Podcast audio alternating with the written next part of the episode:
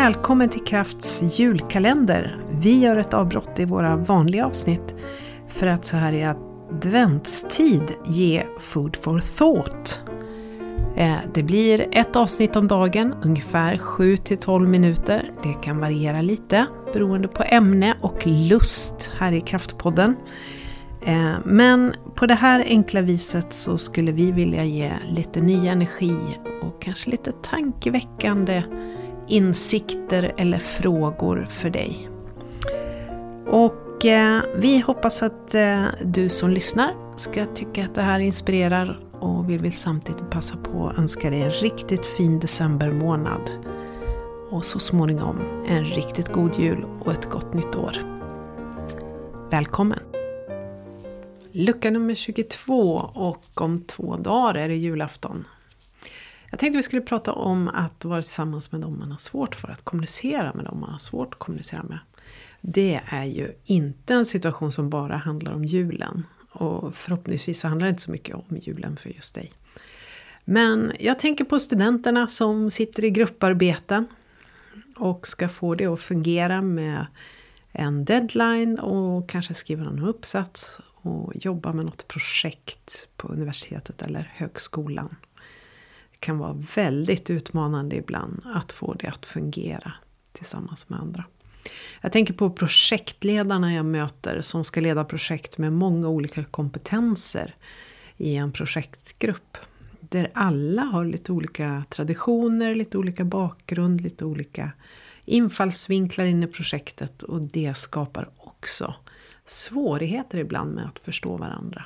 Jag jobbar en del i byggsektorn och det där är vanligt en projektledare som har ledningsansvar på ett sätt men det finns en beställare som har ett ansvar i att se till att det som är beställt genomförs. Det finns entreprenörer som ska genomföra och de har sina agendor. Och så har vi arkitekten som har ritat och vill stå upp för sin konstnärliga förmåga eller ja, konstruktören som försvarar ventilationsplaneringen eller vad det nu handlar om. Det är mycket som händer i en sån grupp.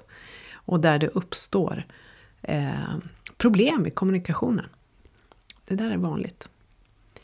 Ja, så lite enkla tips tänkte jag bjuda på så här inför julen. Som du kan ha eh, både på jobb och hemma faktiskt.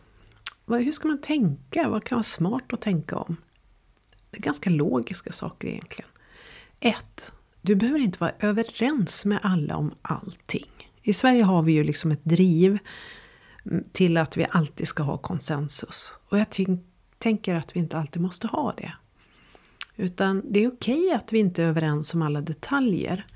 Men vi behöver vara överens om vad vi ska göra, hur vi ska nå målet och hur vi ska förhålla oss till saker vi inte är överens om. Hur kan vi skapa rum för att alla får, eh, får vara med med sin kompetens och sina perspektiv.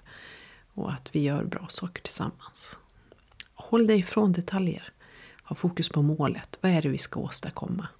Jag brukar prata om att man eh, ska spela fotboll istället för pingis. I pingis försöker man övervinna de andra eh, medan i fotboll samspelar vi. Hur kan ni samspela? Det är okej att ni inte spelar på exakt samma sätt. Men hur ska ni nå målet? Det är ju grejen. Reflektera också över vad som skapar spänning. Eh, till exempel om, om vi tycker att andra gör fel och behöver ändra sig så kan det ju lätt bli så att mitt största mål det blir att försöka övertyga de andra om att de har fel och att de bör justera sig. Men viktigt att tänka på att jag bara kan ändra mig själv. Det är mig jag har inflytande över. Jag har inte inflytande över alla andra. Därför är det mycket större nytta med att jag börjar ställa lite reflektionsfrågor till mig själv. Okej, vem blir jag när jag inte är överens med andra? Och hur önskar jag att jag var i de situationerna? Vad vill jag ska känneteckna mig och vad vill jag ge uttryck för? Vad i det här är på riktigt viktigt och vad är oviktigt? Det vill säga prioritera. Man brukar säga att man kan inte man ska inte försöka vinna alla kamper, man ska välja sina strider. Prioritera. Vad är det som faktiskt är viktigt? Och vad skulle du behöva justera i ditt eget beteende? Börja där. 3. Stoppa fantasierna som skapas. Det vill säga när vi är oense, vi har haft ett möte och all, livet vore ju fantastiskt om det inte var för projektledaren Kalle. Ja, ni har alla hört den historien. Då är det ju lätt hänt att vi går från möten och så bildas den, eller vi skapar en bild om den här personen som vi har svårt för. Och så börjar vi prata om det några stycken och så får vi helt plötsligt en gemensam bild av hur den här personen är och varför den är som den är och hur man bör hantera den personen och vad den egentligen sa och så vidare. Och så skapas det bilder, fantasier som inte alls kanske stämmer med verkligheten. Stoppa fantasierna. Avslöja dem. Och sluta prata när vi börjar prata på det sättet. Det är väldigt, väldigt viktigt. Vi pratar med, inte om. Visa intresse. Ställ frågor. Visa omtanke om andra. Allt är säkert inte som du tror. Släpp ditt egofokus när du är sårad. Och, och blir liksom oense med någon. Och försök att vara lite mer objektiv och inte så dömande. Min kollega Toril Nygren Grave som jag jobbar mycket med eh, i utbildningar. Hon sa en väldigt bra sak sist. Vi jobbade ihop. Hon sa så här. Det är intressant att när jag gör något fel, sa hon. Då, har, då vet jag precis varför det blev fel.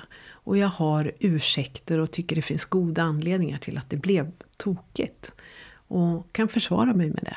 Men när någon annan gör fel, då, då ser vi inte alls lika lätt på de goda anledningarna till varför den andra gjorde som den gjorde. Vi hittar inte alls lika lätt till ursäkterna. Det första, att vi har lätt för att hitta goda anledningar till våra egna brister, det beror väl också på att vi faktiskt är ganska rädda. Vi försöker skydda oss själva och det väcker rädslor att misslyckas. Och så börjar vi försvara oss själva. Mm. Så hellre att fundera på vad behöver den andra i konfliktsituation eller när vi har svårt att kommunicera. Och att faktiskt fråga det också rakt ut. Vad behöver du av mig nu? Det är väldigt, väldigt smart. Ha en riktigt bra dag nu. Så firar vi snart jul.